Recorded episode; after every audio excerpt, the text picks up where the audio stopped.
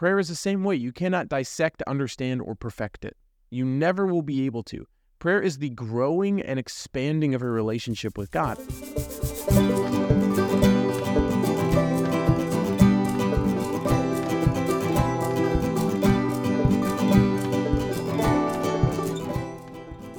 So funny, I was doing some research about my family genealogy, and I found out that I have a, a relative who was a dyslexic baker in the army. And it turns out that they went out buns glazing. Hey everyone, welcome to episode 171. I love that joke. I just heard it online. I had to share it with you. Well, if this is your first time listening, we start every episode with a joke, so I hope that brought you joy. And if you didn't get it, go back and listen to it until you do. But for those of you who've been here before, thank you for coming back. Please rate and review this podcast, whether it's your first time or a number of times that you've listened. It helps other people find it. You can find all of our content at mannafoodforthought.com, all spelled out, or mannafft.com. You can click on the subscribe button when you get there, and you'll get our weekly newsletter uh, email sent to you with a reflection on the upcoming Sunday's responsorial psalm. And you also see all of our other content there on the website. You can click on the give button to become a financial sponsor for as little as $1 a month because it does cost money for this podcast to be hosted and continue to be on the air. So thank you for those of you who do that. And the highest compliment you can pay us is to share this uh, episode and this podcast with your friends and with others on social media. You can find us especially at, on Instagram at Manna Food for Thought. So thank you in advance for all of the ways that you listen and support. Let's get into our joy, junk, and Jesus. So my joy this past week uh, was we had a family barbecue for my wife's uh, father's side of the family, my father-in-law's side of the family, and they're very spread out. Uh, not very spread out, but they're a little spread out, and pretty much everyone uh, was able to come together for a barbecue this past weekend. We got to just catch up, and the kids got to see people, and they, they got to see the kids. So it was just it was a really really wonderful um, experience. So yeah, I got to see or meet, you know, some of Erica's cousins I haven't seen. You know, we grew up in the same town, so I knew some of them, but uh, people I haven't seen or met, you know, in decades. So it was uh, wonderful. So that was my joy. My junk is that this past week I've had to have some pretty hard conversations with some people in ministry. And I knew I was going to have to have them at some point, and I was dreading them, and I was trying to find the opportunity for them to come up. And I was just like, you know, I just need to do this. And so the Jesus moment is that there was grace and understanding and all of that, at least so far. You know, I don't know if people are plotting my demise behind my back. I know the enemy always is, but, you know, who knows? But I tried to do my best to be gracious. And I do, I don't know if the, this isn't really a charism of the Holy Spirit, but I feel like I've been really good at uh, dissolving or resolving conflict in the context of ministry and uh, channeling people's sometimes angry or um, worrisome or temperamental energy to a fruitful outcome.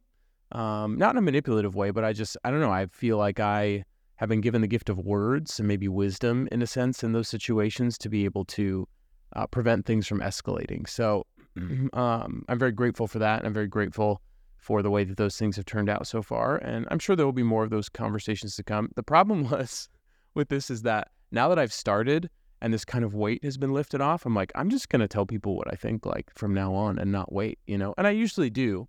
But there's some of those areas where like, oh man, I don't know if this person is going to take this well, or I don't really know if this is the time to have that conversation. But I think if you really love other people and you're really trying to build something good and collaborate with them and help them to utilize their gifts, we need to be honest with each other about how things are being received, perceived, where people's strengths are, where their weaknesses are. We need to be honest with ourselves about that too, and not, um, you know, be closed off to criticism or feedback if it's constructive. So, yeah. So anyway, um, prayers for all of that, and I hope you all are doing well. Let's get into our episode for this week. Uh, we are looking at the second reading for this upcoming Sunday, which is the 16th Sunday in Ordinary Time, and our second reading we're still in Romans chapter 8. Such a great chapter of the book of Romans. Like so many verses you've probably heard and memorized or heard many times before are in this chapter right at the center of the book of Romans. Uh, so we're just reading verses 26 to 27, just two verses, but a, a lot jam packed in there. Remember, Romans is written to a multicultural community comprised of Jewish Christians and Gentile Christians living in Rome, which is the epicenter of emperor worship, uh, secular society, pagan idolatry and mythology, a huge trade center, a world power. And so all of these things are coming together in uh, paganism, immorality, secularism, all of these different things, all kind of against or seeking to attack Christianity, which is trying to form there and creating problems for this church. And so Paul is writing to the church in Rome to address a lot of these issues that the church is facing and encouraging them and helping them have a basic understanding of Christian theology so that they can refute some of the heresies that are coming up. They can have a unified sense of what it means to be Christian going forward. And that this isn't about anything we carry with us, anything that we can do of our own volition. This is about uh, Jesus Christ and what he did for us on the cross. So that is a little synopsis uh, of Romans.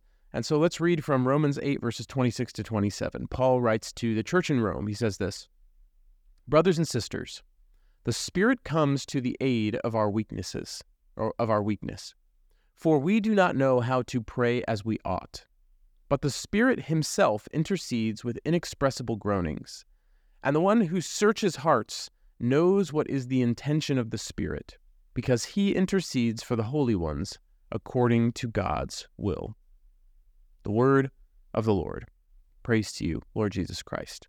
So, one instance here that I want to point out two places in this, just these two verses, the Spirit here is addressed as He, Himself, or His, uh, or He intercedes. Sorry. And I, I want to point that out. This wasn't what I was planning on talking about for this episode, but there is this kind of theological trend out there to address the Spirit as she, because the Spirit is kind of like without this form. And so it's this way of kind of inserting gender politics into the Trinity. But what people don't realize is that's not theologically or biblically accurate and uh, God is without gender. So it's in that sense not appropriate to automatically assume he or she of any of the persons of the Trinity unless they've been revealed. So Jesus, we know, has been revealed as a human man. So we call him he, and he revealed God the Father as Father.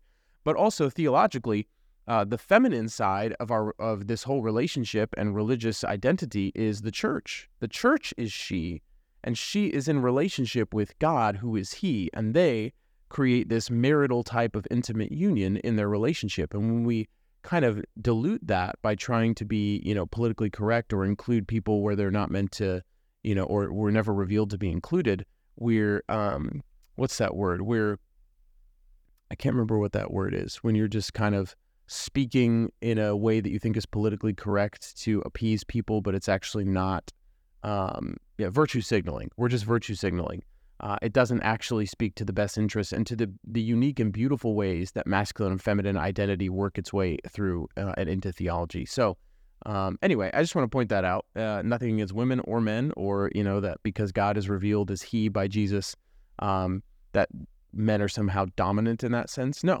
that there is a complementarity. Wisdom in the Old Testament is uh, revealed as she. The church is the bride. Mary, the most perfect disciple, is female the saints throughout the ages, male and female, sisters and brothers who take religious orders, male and female. And so there is this kind of marital identity or marital relational identity when it comes to the way that's been revealed. And we don't have any reason to or, you know, appropriate position to distort that. It just it dilutes it from its true meaning. So anyway, that's not really what stood out to me when I was first preparing this, but in case you someone needed to hear that or be reminded of that, I'm sure. Um, but uh, the thing I really want to point out is this phrase uh, we do not know how to pray as we ought. And I think this is really important because I think a lot of times, I think every Christian at some point in their life, multiple times in their life, feels like, man, I don't even know if I know how to pray. Like, I don't know if I'm getting thing, anything out of prayer. Uh, am I even doing this right? Do I even hear God's voice? Is it my voice? Is it the devil's voice? How do I discern the difference between all of these? You know, like, and it can just be this very intimidating thing. And I want to speak just, I want to be able to say prayer is always going to be a learning experience. And because prayer is a relationship, prayer is a relationship with God, and relationships and marriages, they grow in the same way. We learn better and more effective ways of communication over time. The way that two people communicate with each other, it changes over time as their relationship deepens. And that's okay. That's meant to be that way. And I want to point this out how this dynamic is at play with our relationship with God in the way that the Catechism talks about prayer. The very first sections on prayer in the Catechism is the, the whole fourth section of the Catechism, the final section is on prayer. But the first paragraphs about this, the way that prayer is defined, are in three ways prayer is God's gift, prayer is a covenant, and prayer is communion. And what's interesting about all three of those things is that all three of these things are not things that you can create or control on your own. Okay, prayer is God's gift. You can't control the gift. You can't delineate, like, I am getting a gift from this person. No, they have to choose to give you this gift. You can participate by receiving it, but you cannot create someone giving you a gift on your own. I mean, yeah, you know, there's the whole like sending your chocolate yourself chocolate or flowers on Valentine's Day kind of thing, but that's not a real gift. Like a gift is something that someone else out of their own love and free will is offering to you, you know, freely with no expectation of reciprocation. Like that's a real gift. And so we cannot create that or control that on our own. Same thing is true of a covenant. A covenant is an exchange between two people. I cannot just will into existence I am going to marry X person. You know, I'm going to marry this person because they need to participate in it. Like they need to be willing to marry me. I can I couldn't force my wife to marry me. It wouldn't even be a legitimate marriage if that's the case. Civilly or sacramentally, you need to be able to freely offer your vows.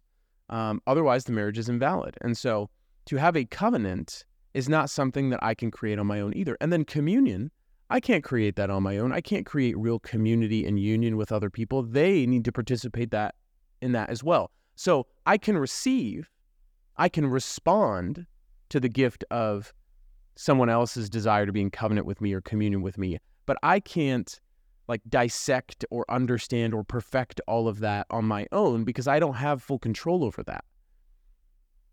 Prayer is the same way. You cannot dissect, understand, or perfect it. You never will be able to. Prayer is the growing and expanding of a relationship with God, and that takes two. But the interesting thing about prayer is that God is always the initiator. It says this in, in the Catechism. In the very first chapter of the Catechism, it says, was in all times and places, God reaches out to man, or something like that. I didn't I didn't have the quotation here. So, but that's that's what it says. That in all times and places, God reaches out to man. He is the one who is initiating. And so it says in the Catechism as well that if anyone seeks to pray, if they have even the desire to pray, it is only because the Holy Spirit has first planted that desire to pray in them. And so God has already initiated, He's already been at work in us by virtue of the Holy Spirit inspiring us to pray when we even remotely have that desire. And so prayer is always initiated by God. So all we can do in prayer is receive and respond. We cannot dissect, understand, or perfect. We can't. We're never going to be able to because no relationship is like that. You know, if you go into a relationship or a marriage, like, okay, I'm going to dissect how we communicate and I'm going to try to understand this person as best I can. I'm going to perfect the way that I communicate with them. You're going to end up coming off like a robot or a psychopath, like because people grow and they change and they need new things at different times. We have love languages. We desire affirmation in different ways, and even that can grow and evolve over time. The interesting thing is the only time anywhere in Scripture we are we are told what am I trying to say? Prayer in Scripture is mentioned hundreds of times. But all all the times that prayer is mentioned, it's simply telling us to pray always or in all seasons without ceasing, and that that is how we will stay faithful and connected to God. There is only one time I can think of anywhere in Scripture where we are told how to pray and that is the Our Father. A simple rote prayer, meaning memorized prayer.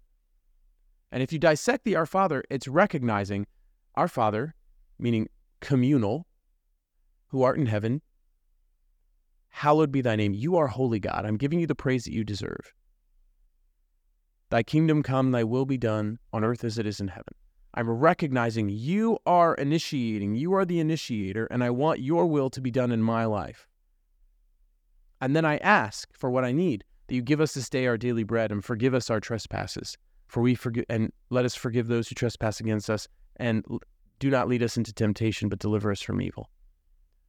All of those things God is initiating. And so the whole disposition of the Our Father is a response to God's work already in heaven, an offering of praise to Him, and a request that He continues to make His will known in our lives and give and provide for what we need. In no way are we trying to dissect God or understand Him or perfect our relationship with Him so that we'll get exactly what we want. No, we're relying on the fact that He's the initiator, that we're in relationship with Him, and that our relationship and awareness and understanding of Him is going to grow over time. And so our conversation with Him will grow. There is no science to prayer.